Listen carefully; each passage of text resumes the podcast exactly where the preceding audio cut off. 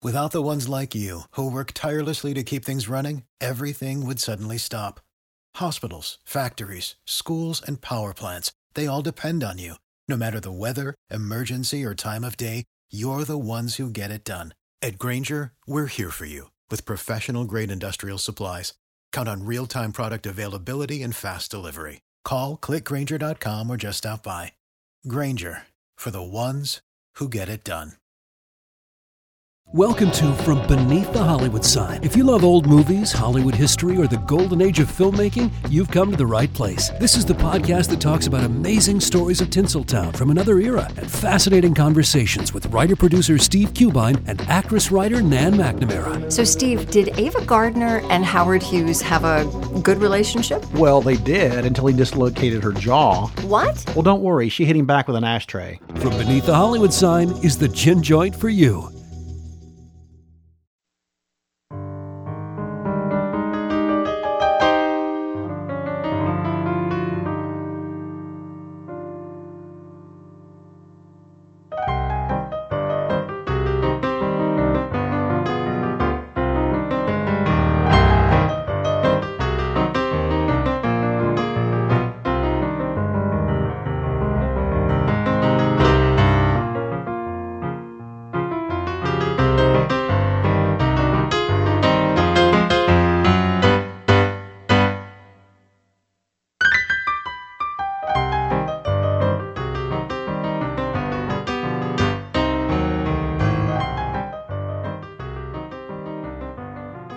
Welcome, everyone, to another episode of the Most Notorious Podcast. I'm Erik Rivenes.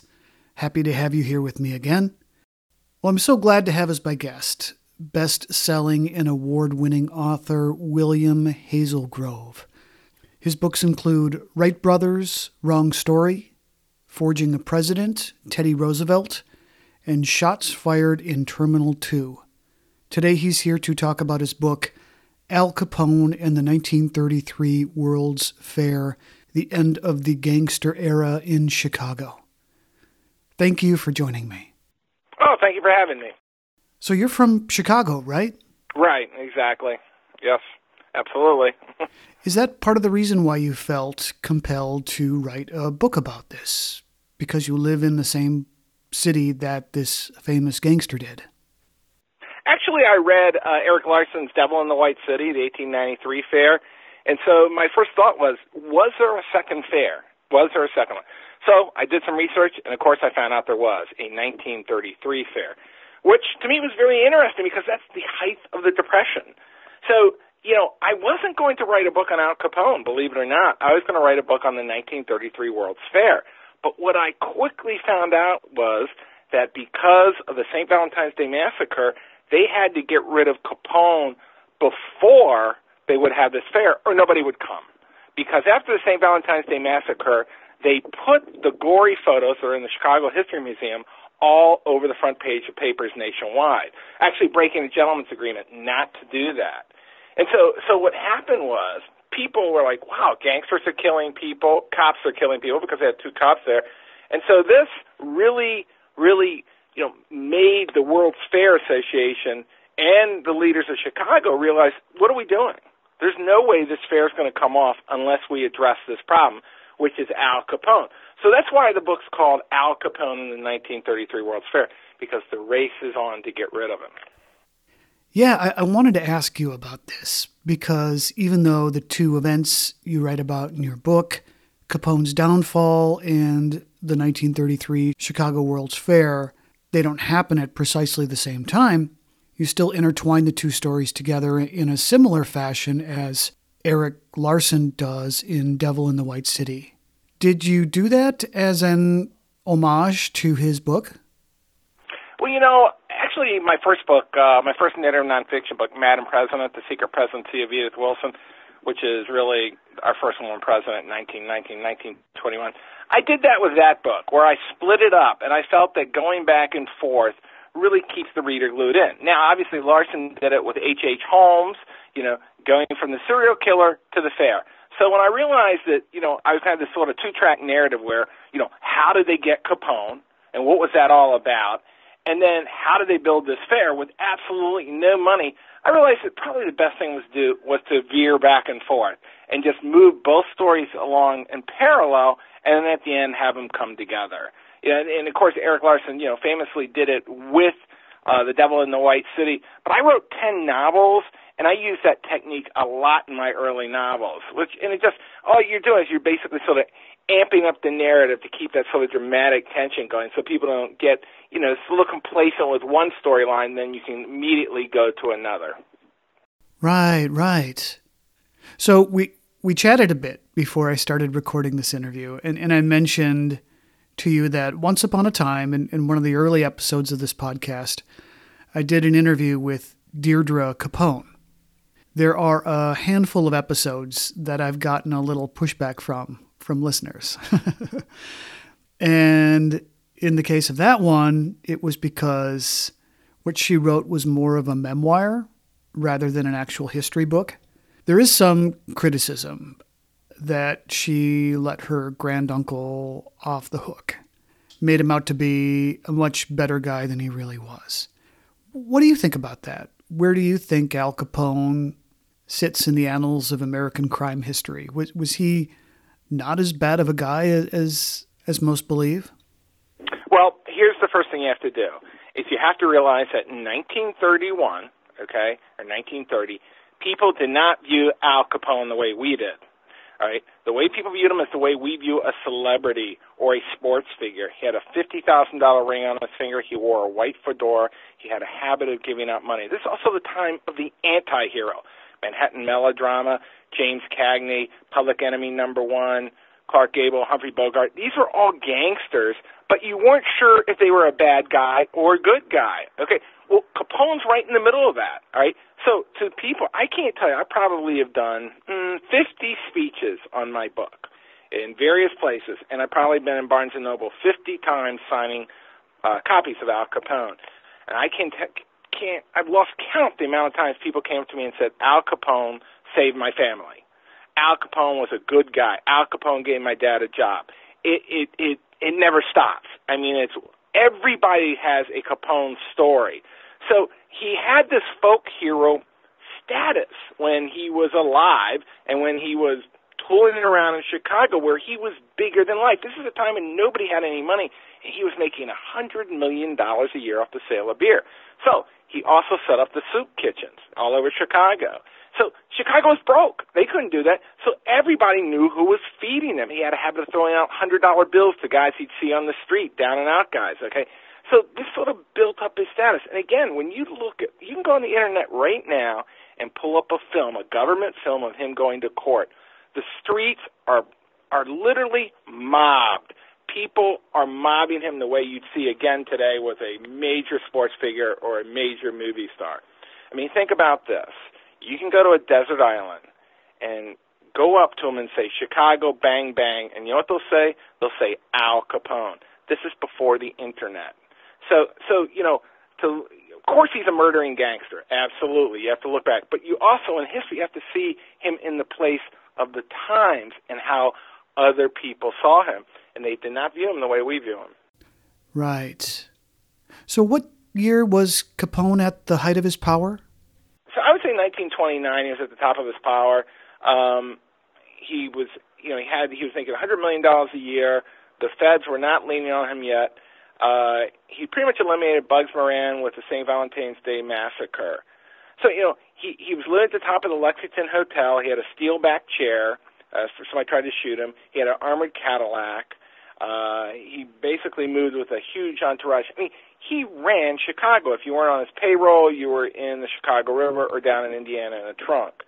So I mean, Chicago was more like a third world country at that point. So he did have absolute power over the city.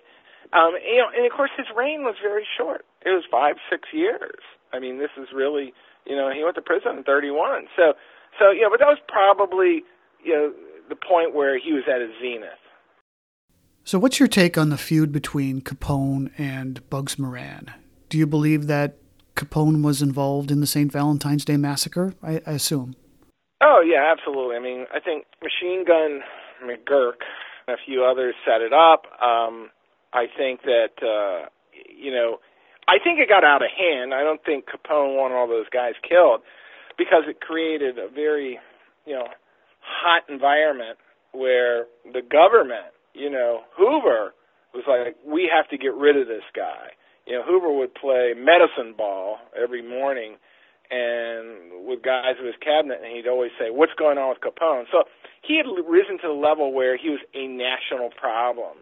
And of course, this brought all the feds down to Chicago, and everybody started working on trying to get rid of him. Now, um, I don't know if you know about the Secret Six or not, but the Secret Six. I first let's talk about Eliot Ness.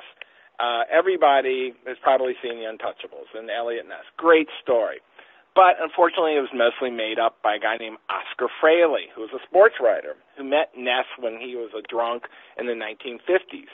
And Fraley said to Ness, "Hey, you got any stories from, you know, Prohibition?" And Ness says, "Well, I've got this 20-page manuscript." Fraley takes it. Ness dies, and Ness has had sort of a hard life since the 20s. And Fraley's like, "Well, this isn't very good. I'm going to add some things." And what does he add? He adds the whole untouchable story. All right but it was entirely made up. And you know, of course, it sold 1.5 million copies. It made you know, it made a star out of Robert Stack in the TV series The Untouchables. And then finally, of course, there was a movie. But the reality was that Chicago had to pretty much act on its own to get rid of Capone. And this is where you go back to the beginning of the World's Fair, and that you know th- this guy couldn't stay.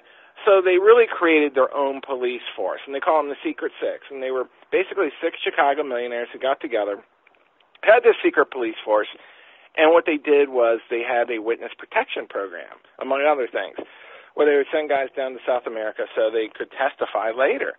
Then they had their own speakeasy, where they could actually sell booze and collect information. Then they had their own gangsters. We called them informants and then they studied Capone's operation and figured out how much he made per bottle of beer. And they sort of attacked him there.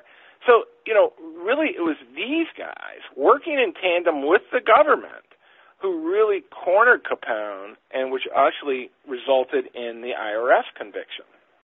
Tell us more about the Secret Six. W- would there be any names we would recognize?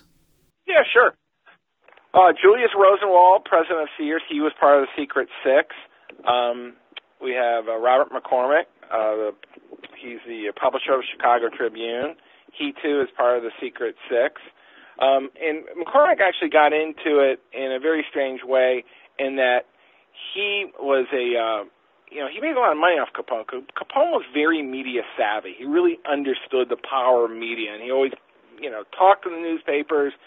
And so what happened was there was a guy named Jake Lingle. Now, Jake Lingle was a mob reporter. Mob reporters were very popular at the time. Well, Lingle, I don't know if you're familiar with Chicago, but the Chicago Tribune building sits right by what's called the Underground. I got, I've gone down there. There's a famous place down there, and, and it's called Billy Goat's Tavern, and it's a place made famous on Saturday Night Live. Cheeseburger, cheeseburger, cheeseburger. Okay, so he goes down to the underground to catch a train out to play the tracks. Guy comes up and shoots him in the head, kills him. McCormick says, That's it. Capone's trying to muzzle the press.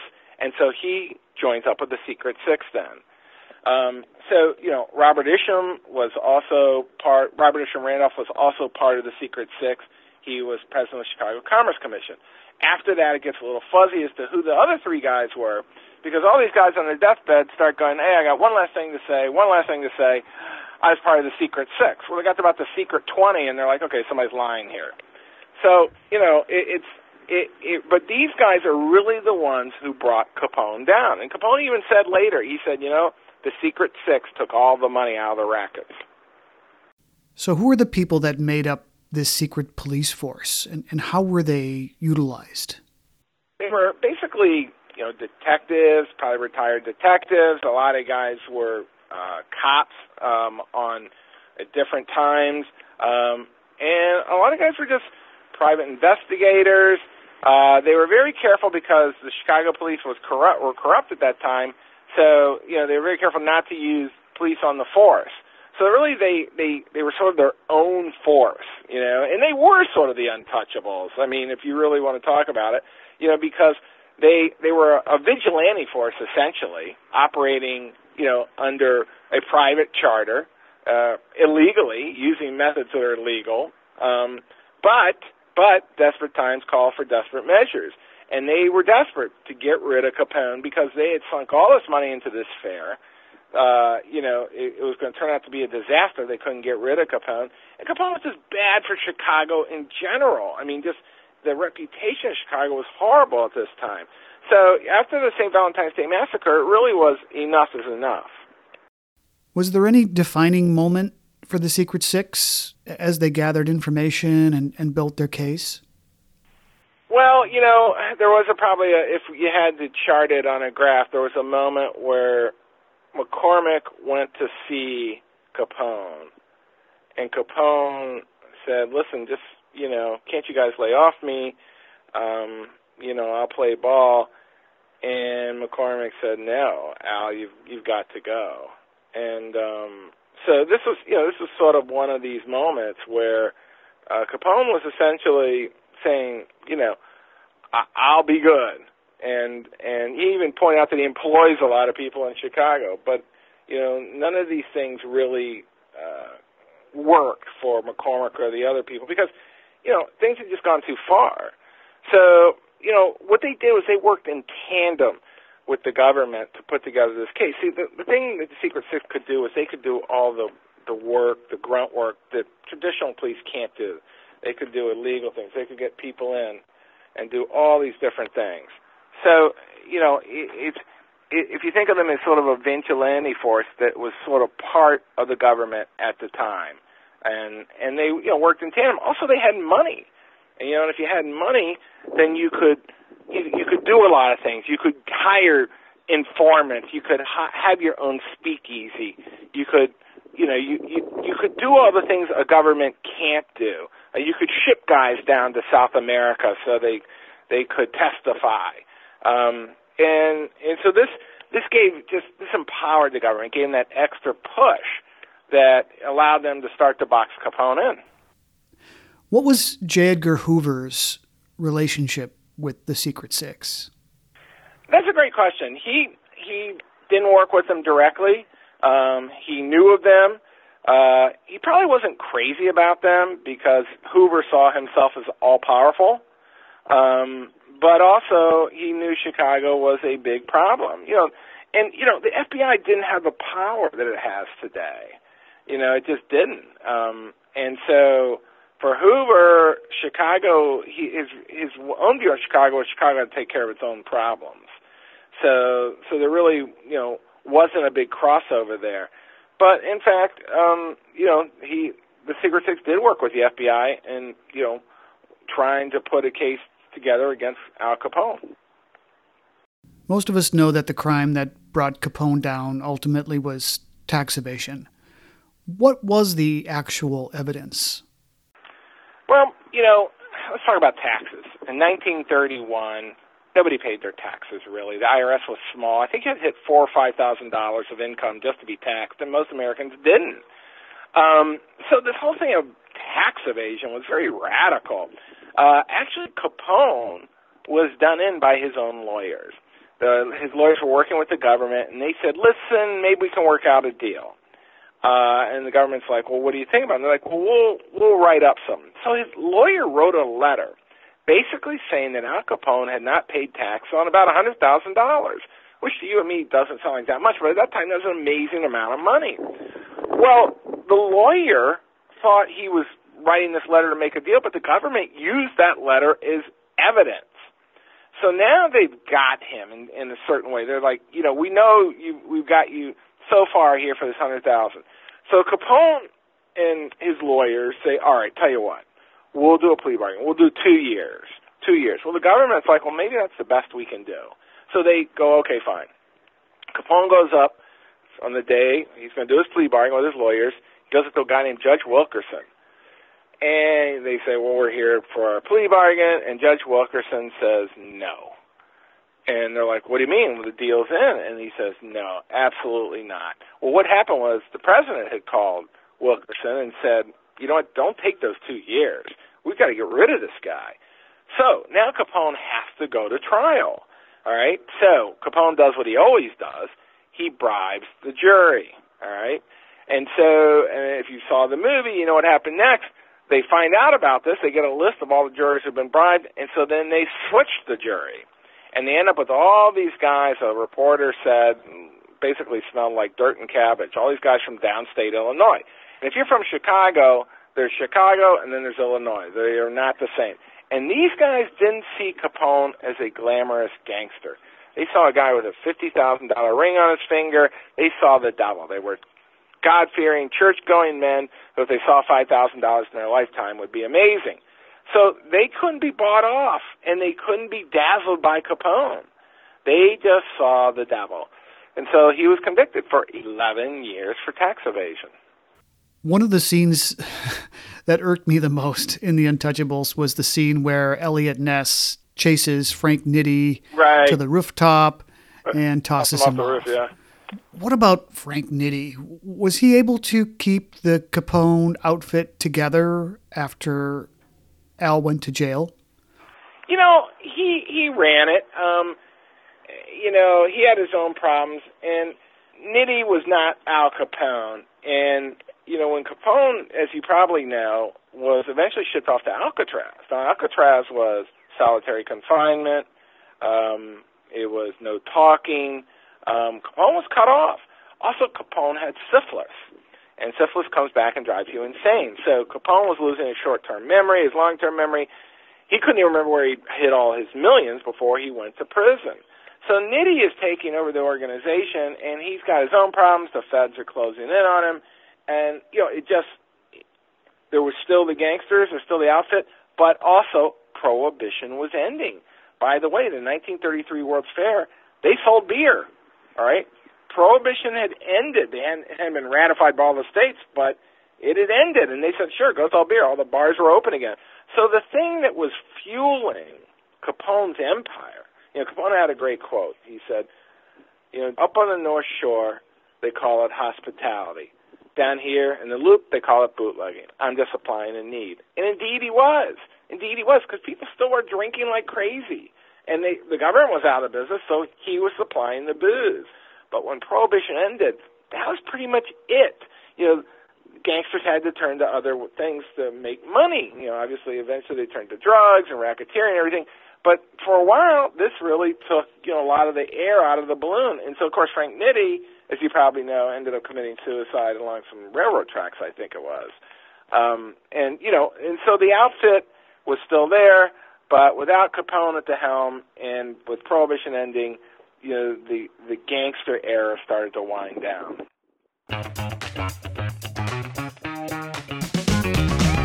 Hey there, I'm Dylan Lewis, one of the hosts of Motley Fool Money. Each weekday on Motley Fool Money, we talk through the business news you need to know and the stories moving stocks on Wall Street. On weekends, we dive into the industries shaping tomorrow and host the experts, authors, and executives that understand them. Tune in for insights, a long term perspective on investing, and of course, stock ideas. Plenty of them. To quote a listener, it pays to listen. Check us out and subscribe wherever you listen to podcasts. Let Mysteries at Midnight be your destination for detective whodunits and captivating mystery stories. You'll hear classic stories like Sherlock Holmes, Agatha Christie's Poirot, and short tales from H.G. Wells, Charles Dickens, Edgar Allan Poe, and others. I'm Christopher, and I read these classic stories in the soothing style of a bedtime story, so you can listen to them in bed when you drift off to sleep. I also host the number one sleep podcast in the world called Sleep Cove where millions drift off to meditations, hypnosis, and bedtime stories. We soon realized that listeners wanted to hear our mystery stories all in one place. So we created Mysteries at Midnight, where you can listen to all new tales every week. Search for Mysteries at Midnight on Apple Podcasts, Spotify, or your favorite podcast app, and follow and subscribe so you don't miss out on new episodes. So why don't you pick a story now? And can you guess the twist? Hi, I'm Matt Albers, host of the Pirate History Podcast. The men and women of the golden age of piracy are some of the most infamous and often misunderstood characters in all of human history. You know their names Captain Morgan, Anne Bonny, Henry Avery, Mary Read, Captain Kidd, Blackbeard, But do you know their stories, their real stories? Every week over on the Pirate History Podcast, we explore the real lives of these pirates. We examine what made these pirates sail the high seas in search of plunder and adventure and revenge. The real stories are a lot more complex and a lot more interesting than the stories most of us have been told. If you'd like to hear the stories of the real men and women who went on the account and sailed under the black flag, join us on the Pirate History Podcast. I'm sure you've seen Boardwalk Empire. Yes. It's, it's a great, great show, of course. F- fictionalized, but based loosely on historical events. Their take on Al Capone was that he was psychotic, basically, murdering people early on, Right. eventually getting others to do his dirty work, but a brutal, brutal, unhinged guy. What do you think about that portrayal of Al Capone? Know, Capone wasn't an indiscriminate killer. You know, he wasn't like the gangs today who kill pretty indiscriminately. He was somebody who it was a method of business. This was the business that was open to him. And Capone was a smart guy. You know, he bottled um, pop as well as booze. He had a huge bottling operation. Uh, his brother uh, Frank, um, you know, basically invented his own soda pop, Green River, uh, and he also bottled milk. And he had a spoilage problem, so Capone started to date the bottles of the milk, which spread out became an industry standard. So, so you know, he wasn't a dumb guy, and he used violence as a means to coerce people and to get people out of the way who were trying to horn in on his business, and at times to settle a personal vendetta. But it, it was mostly infrequent in terms of just he didn't want the heat, and it made no sense to him to to do something like that. Um, you know that really belongs to a later time. I mean, the gangsters pretty much killed other gangsters, and occasionally it would spill over, but mostly it stayed. You know, you you were killing somebody for a reason. The murder of, of Jake Lingle, you mentioned, the journalist. Did, did Capone directly order that murder? Hard to say. I mean, I, I have no evidence to that. But when Lingle died, they found that his bank account was huge. you know, he's a reporter, he had this monstrous bank account, so he was definitely on the take. You know, he had gotten too far in with the reports. And by the way, several of the people who were killed at the St. Valentine's Day massacre were not gangsters. They were hanger-oners. One guy was an optometrist. One guy was a mechanic. And these are guys who were sort of, you know, the mechanic was actually a guy who tried not to work for the gangsters, but he it's the only work he could find. So he would work on their trucks. So he was at that garage that day too. The optometrist was just enamored with gangsters. He just he you know sort of like showbiz to him. These are celebrities, and so you know he had the bad luck to be with them that day. So you know it wasn't always just gangsters. Can you refresh us on the story of the St. Valentine's Day massacre?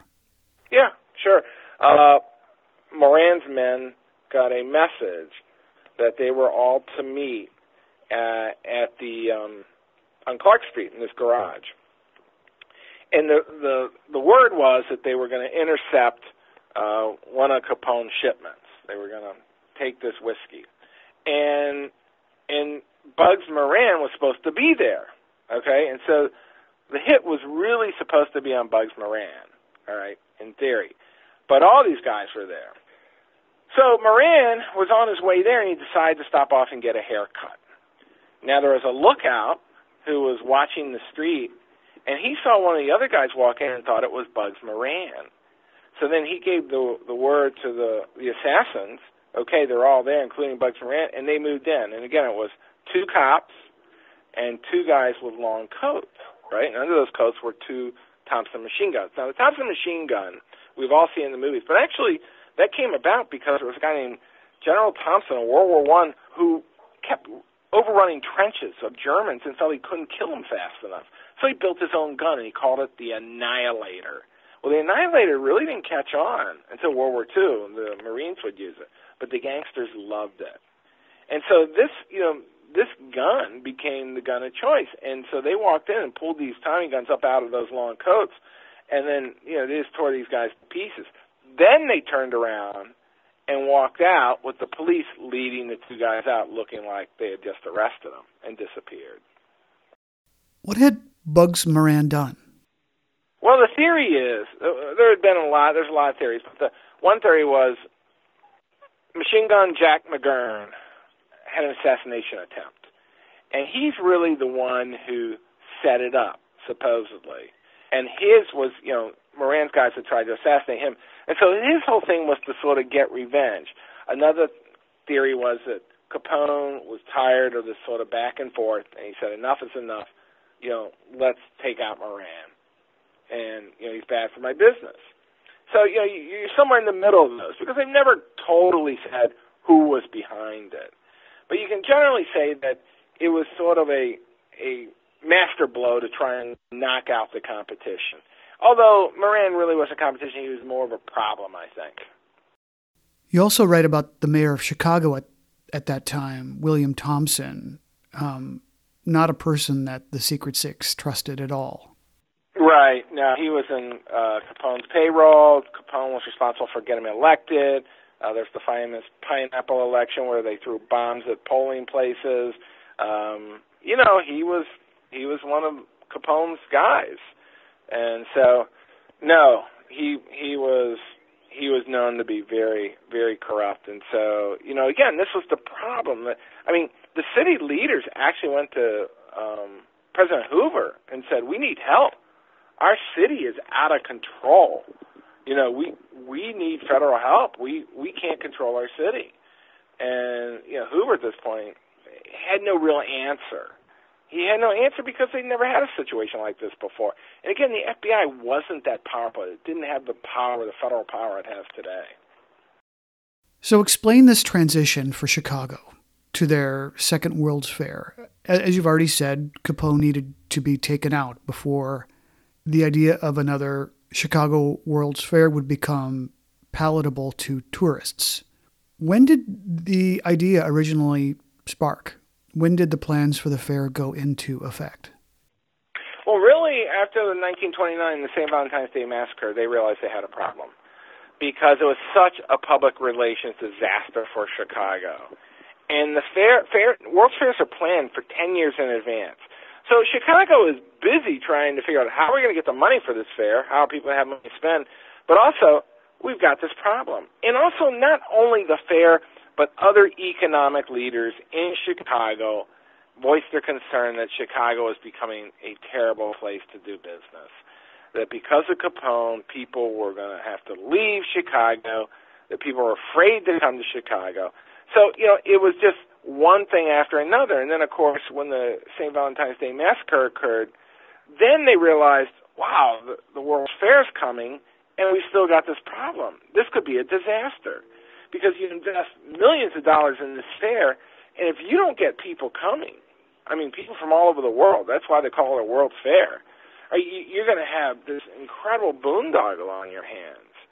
So getting rid of Capone was just necessary for this, for them to even push forward with this fair. You know, so so really, you know, the you you can make a case that it was the fair and it was the fact that Chicago in general had to clean up their reputation. That Chicago's reputation had really become so bad that people thought, you know, gangsters were 24/7 gunning people down, and that's sort of even today that persists. You know, I had a, did a radio interview once with a guy in Canada. He asked me, he goes, "How do you live in Chicago?" You know, which which is crazy because Chicago's huge, and you know, and it's fine. And you know, I mean, there are parts where you don't want to go in, but that's every city you know. What year was Chicago chosen to host the fair?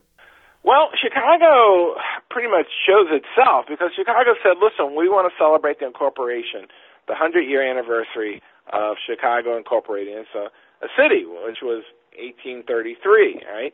So, but then what happened was they were like, you know, I don't think people are going to come for this history stuff. Let's make it a science fair. Let's call it the Century of Progress. Which so you know they started with the Zephyr, which was a diesel electric locomotive. They had a microwave popcorn there. They had neon lights. They had television there, if you can believe it. They had, you know, you can make a long distance call. They had a thing called the Sky Ride, which was 625 feet up, and you could take a ride along that. Um, you know, they had these incredible lights. Uh, they had houses of the future. They had, you know, assembly lines where they would put a whole car together in front of people. So, you know, it, they had preemie babies and incubators. So what they're saying is the future is going to be better. Science and technology are going to solve our problems. Then it morphed again. FDR actually said, "Can you keep the fair open for another year?" Because I think this could get us out of the Great Depression. He was so impressed with all the buying going on. So they turned into a two-year fair. So now the fair became a fair of consumerism, a way for people to get out of this was to buy your way out of it. So you kind of blend those together and you have a century of progress. And you write in your book that the two men responsible for getting the fair off the ground were Charles and Rufus Dawes, right? Yes, exactly. Rufus was the president of the Chicago World's Fair Association, and Charles Dawes, he's sort of an interesting guy. He was a vice president, all right, and he actually wrote a number one hit called It's All in the Game, recorded by Tommy Edwards in the 1950s.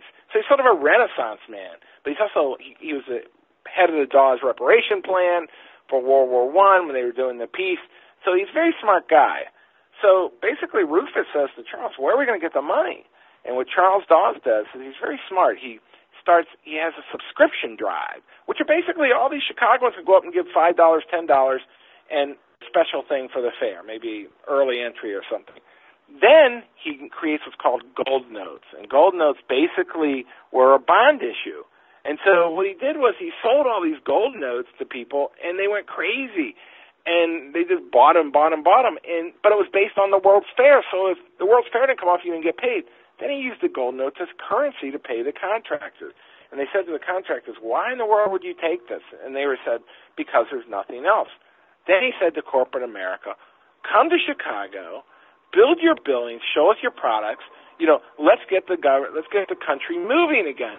And so they did. They all came and built buildings, and that's why you had things like General Electric there, General Motors, Chrysler, all these big corporations came showing their wares, showing the future, and getting people to buy again. Remembering back to Erik Larson's book, he, he wrote about the 1893 World's Fair as a really important moment in the city's history. It introduced to the world many firsts, including the first Ferris wheel, if my memory is correct. It was a pretty amazing fair for its time. And Chicago managed to repeat itself in 1933. There were some really incredible things that dropped the jaws of visitors. Yeah, well, you know, there's one person who we haven't talked to who was very emblematic of this time, and that's Sally Rand. Sally Rand was a hillbilly from the Ozarks. She runs away with the circus wants to become famous, bumps into a producer named Cecil B. DeMille out in Hollywood. He puts her in no less than 20 silent movies, changes her name from Harriet Beck to Sally Rand. The talkies come with a jazz singer. She has a lisp and an Ozark accent. She blows out of Hollywood, comes to Chicago, buys some ostrich feathers at a secondhand store on State Street, gets it, goes for a tryout at the Paramount Club, goes to the Paramount Club, gets a job. Now she wants to get back to Hollywood. But the biggest show in town is right there in Chicago. So she goes and tries out, and they say, We don't need a feather dancer. So Sally Rand hatches a plan. She gets a boat, she gets a white horse, covers her entire body with this white paint and a white cape, and that's it. Then on the opening night of the fair, all the muckety mucks are there, right, at this one big stage. She takes that boat out. Now, Chicago has what's called Northerly Island. This is where the fair is. It's actually not connected to the mainland, all right? It, it's still there. All right. It's actually all the debris from the Chicago fire. So Sally Rand takes this boat out into the lake around to the back of Northerly Island, gets off at a yacht landing with the horse, gallops through the fair, and the horse gallops right up onto the stage, rears up. People take her picture. They go, oh my God, it's the Chicago World's Fair, a naked woman on a white horse. They immediately arrest her, then immediately hire her she becomes the number one financial draw on the Chicago World's Fair for two years. In fact, she takes the Chicago World's Fair from the red to the black. It's incredible. And she's an, an integral part of the sexual revolution, right? Absolutely, absolutely. She she pushed women's sexuality along, and she was very progressive. She was a businesswoman. She made millions of dollars, just millions and millions of dollars off of this um, over time. She actually danced for the astronauts, the uh, Apollo astronauts, in the inauguration of Mission Control. So these are these are you know amazing things that occurred with her, and and you know only in the Chicago World's Fair could something like this have happened. Um, you know the first of the Chicago World's Fair are are many, but the 1933 fair was probably probably the most fascinating thing was the fact that they had no money, and everybody thought this fair would fail. The first fair was a publicly funded fair. The second fair was privately funded, and they actually made money at the second fair and did not on the first fair, the 1893. What were some of the attractions? I know you listed them off uh, earlier in our conversation, kind of quickly. Oh, they had all right. So they had basically they had premature babies in incubators, if you can believe this. Um, this was incredible to people. They had television. It was called mechanical television. You would sit down and have this uh, amazing experience of seeing yourself on a screen. They, you could make a long distance call to anywhere in the country. This was amazing because all the switches were local. Then you could go to another room. They'd throw popcorn kernels down, and they had a big magnetron where they zapped them in front of you and turned them into popcorn. Well, they they zapped everybody in the room too because they didn't understand microwaves at that time. But you know, people people were just fascinated with this. And again, they had you could take a dirigible ride, which was amazing because in 1933, only 10% of the people owned a car.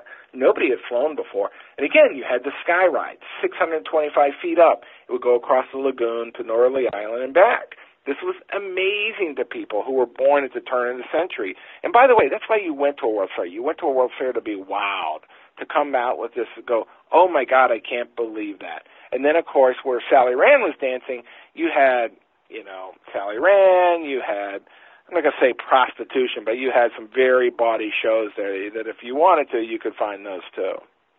I remember reading a biography of John Dillinger in, in 1934 in the midst of this gigantic manhunt for him.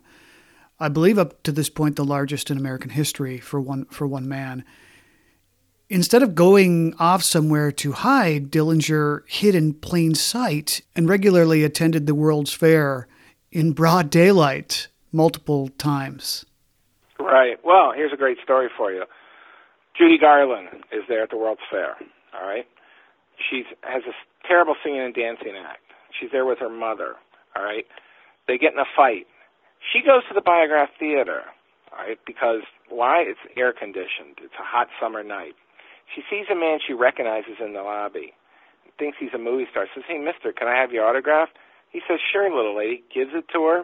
Three hours later, he's shot dead in the alley. John Dillinger. Ah, good story. So Judy Garland must have been quite young. She's not famous yet because The Wizard of Oz is until 1939. Interesting. So I, I want to go back for a moment to Eliot Ness as you've already said, his role in bringing Capone down has been greatly embellished. But what role did he play? Okay, great question. Yeah, great question. He he was he was a prohibition agent, and so he did you know he did participate in breaking up stills and and you know finding booze and all that you know, but he wasn't part of this special force and that's that's the difference. He wasn't part of the Untouchables.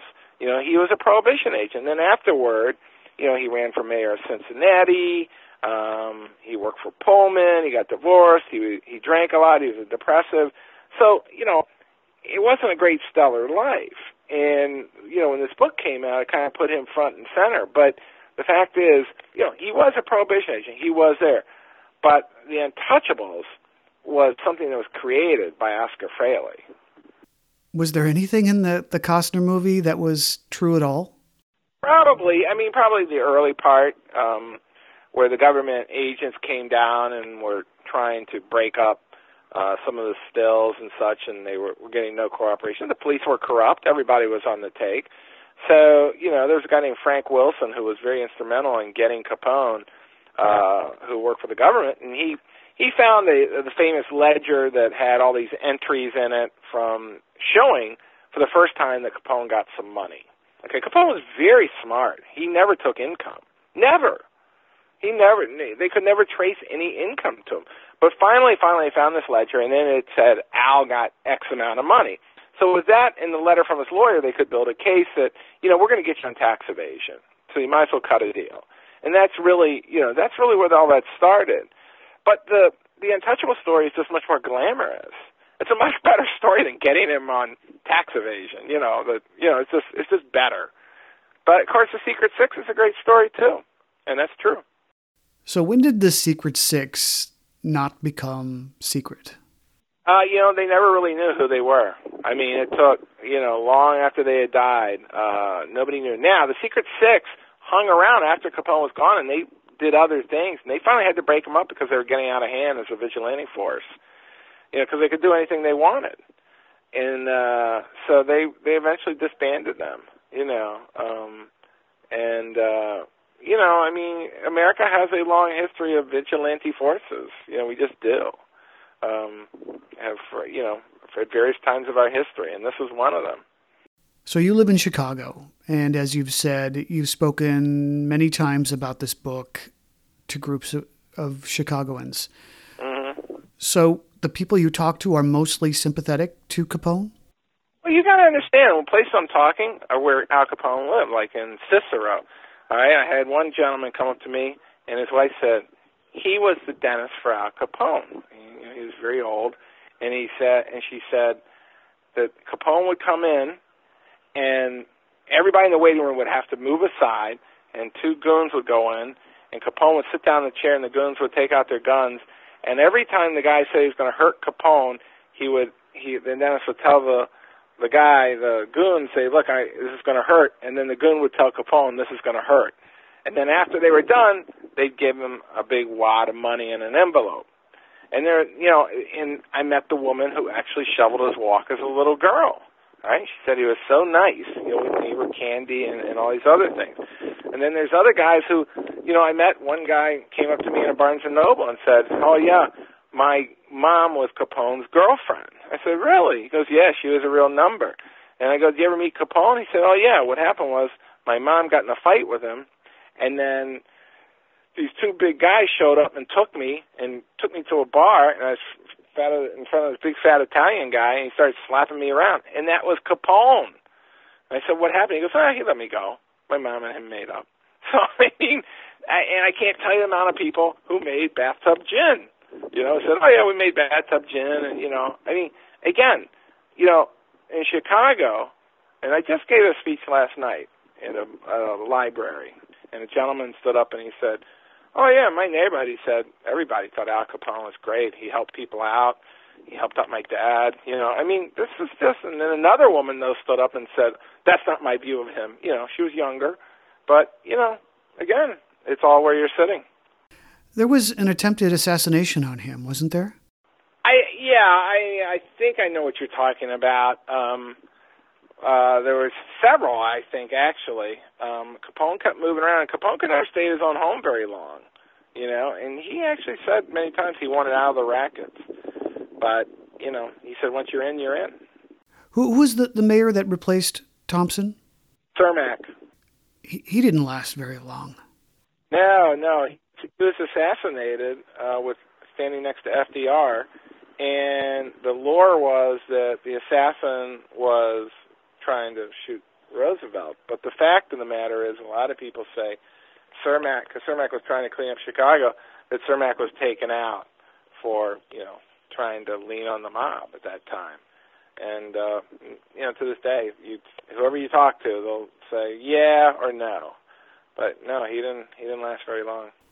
I'm trying to figure out in my mind the the extent of Capone's popularity at the time of his arrest. Yes, as, as you've stated, he was seen as a massive celebrity. A certain segment depended on his soup kitchens, etc., but there was a large reform movement in the city as well. Not everyone was happy with him. No, a lot of people were very unhappy with him. They wanted to get rid of him, you know. But, you know, he held the power at the time. But to the general public, Capone of that time was not viewed as a menace, if you will. Um, he was viewed as somebody who you feared, but he also was viewed again as a celebrity. You know, as somebody bigger than life. He would wear flashy ties and these, you know, three hundred dollar suits, and you know, he moved around with an entourage, and just I again, I I can't tell you how many people come and tell me how they saw Capone. You know, say I saw Capone. You know that, and that's just a little bit of starstruck. You know, like a gentleman came and said, "Yeah, I, I saw Al Capone. I was a kid. I remember him walking down the street once, you know, and just you know one thing after another, and uh, and this is just uh, you know it's it's a hard thing for us to put our head around that this gangster would be regarded as a celebrity, but you know they didn't have television, they they didn't have all these icons that we have now and so in Chicago, also people were very provincial. People pretty much operated in their own neighborhoods. In Chicago, people didn't even move out of their neighborhoods a lot of times. They lived and died there. So, you know, Capone was Chicago, and and so it lives on. And I tell you, I mean, I've sold a ton of books here in Chicagoland area because Capone is still popular. Absolutely. Uh, no, yeah. The question I was trying to get to, there was a reform mayor after Thompson. Yeah more voters must have wanted Capone gone than wanted him there. Right. Oh yeah, yeah. People wanted the city cleaned up. There's absolutely no doubt. There was a public outcry against the gangsters and about the violence, and yes, the people wanted the city cleaned up. You're absolutely right. You're absolutely right. Um, and and that's maybe been a little lost under the well, he wasn't all bad kind of thing. But no, absolutely. The as a whole, the city wanted to clean its image up, and that's why you had the Secret Six and all these other people come in. So Al Capone is is big business in Chicago still now. There are a lot of places in the city where people can go and learn about him, revel in his mythology. Oh yeah, there's a gangster tour. You can go. You can go. You know, see his home still there in Cicero. He's buried in Mount Carmel Cemetery. Uh, there's all sorts of things. I mean, there's restaurants and you know, just one thing after another. I've I've been to uh, Capone sort of celebrations and things like that, and you know, I mean, it's it. He's become part folklore, part myth, part history, and and just look at the amount of movies made about this guy. You know, people just can't get enough because it's fascinating time you know, it was sort of the Wild West in Chicago, and then there was this guy who uh, became bigger than life, and and rightly or wrongly, um, you can't really put your finger on it, but there it is, and so it's come down through history. And again, I never thought I'd write about Capone because I started out writing about the World's Fair, but it just shows that he was so part of everything that you really couldn't avoid him. One of his homes was was recently up for sale, wasn't it? Yes, uh, yes, it was. I forgot which one it was, but I saw it in the paper. Yeah, it was for sale. Have you thought about buying it? No, no, no, no. I, I've I've done my part on the Capone saga. So. so, so you're an author that has written many books. Are there any other books you've written with maybe a true crime slant that you feel my listeners might enjoy?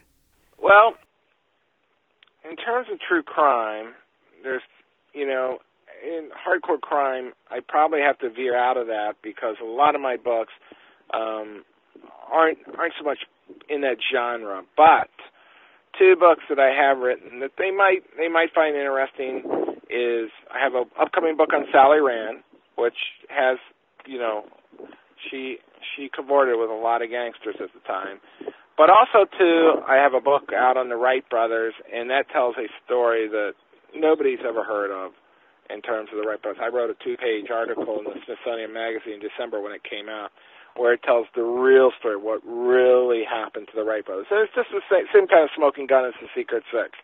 There's a real story there that people have not learned. Now, also, I will say that Madam President, the secret presidency of Edith Wilson, might be fascinating to people because while it's not crime, Edith Wilson, they hid Woodrow Wilson away, and she took over and ran the United States for two years from 1919 to 1921. So these might be of interest. Hmm. So, so you have a website, right? Yes. Yes, it's uh, williamhazelgrove.com. Your book is available online for people to purchase. Yeah, it is. It's uh, they can get it there. You can get it at Barnes and Noble. Um, it's pretty much everywhere. There's an audio version. There's a Kindle version. Um, yeah, it's uh, pretty much widely available. Perfect. And if anyone wants to contact you personally, they can do so through your website, right? Absolutely. Just go to the contact page, and uh, also there I I have 50 speeches on there that I'm giving that I'm booked for, and there's all sorts of interviews, media. Um, you know, I did C-SPAN, uh, American History TV. Um, they're working on a PBS movie on Madam President that I'm a consultant on. So there's all sorts of stuff going on there. Well, super. Thanks so much for your time today. Oh, thanks for having me. Again, my guest has been William Hazelgrove and his book, Al Capone and the 1933 World's Fair The End of the Gangster Era in Chicago. This has been another episode of the Most Notorious podcast, broadcasting to every dark and cobwebbed corner of the world. I'm Erik Rivenes, and have a safe tomorrow. Want to learn how you can make smarter decisions with your money? Well, I've got the podcast for you. I'm Sean Pyles, and I host NerdWallet's Smart Money Podcast. Our show features our team of nerds, personal finance experts in credit cards, banking, investing, and more. And they'll help you make the most of your money while cutting through the clutter and misinformation in today's world of personal finance. You'll get clarity on strategies to help you build your wealth, invest wisely, shop for financial products, and plan for major life events. Listen to NerdWallet's Smart Money Podcast wherever you get your podcasts. Have you ever wondered how inbred the Habsburgs really were? What women in the past used for birth control? Or what Queen Victoria's nine children got up to? On the History Tea Time podcast, I profile remarkable queens and LGBTQ plus royals, explore royal family trees, and delve into women's medical history and other fascinating topics. Join me every Tuesday for History Tea Time, wherever fine podcasts are enjoyed.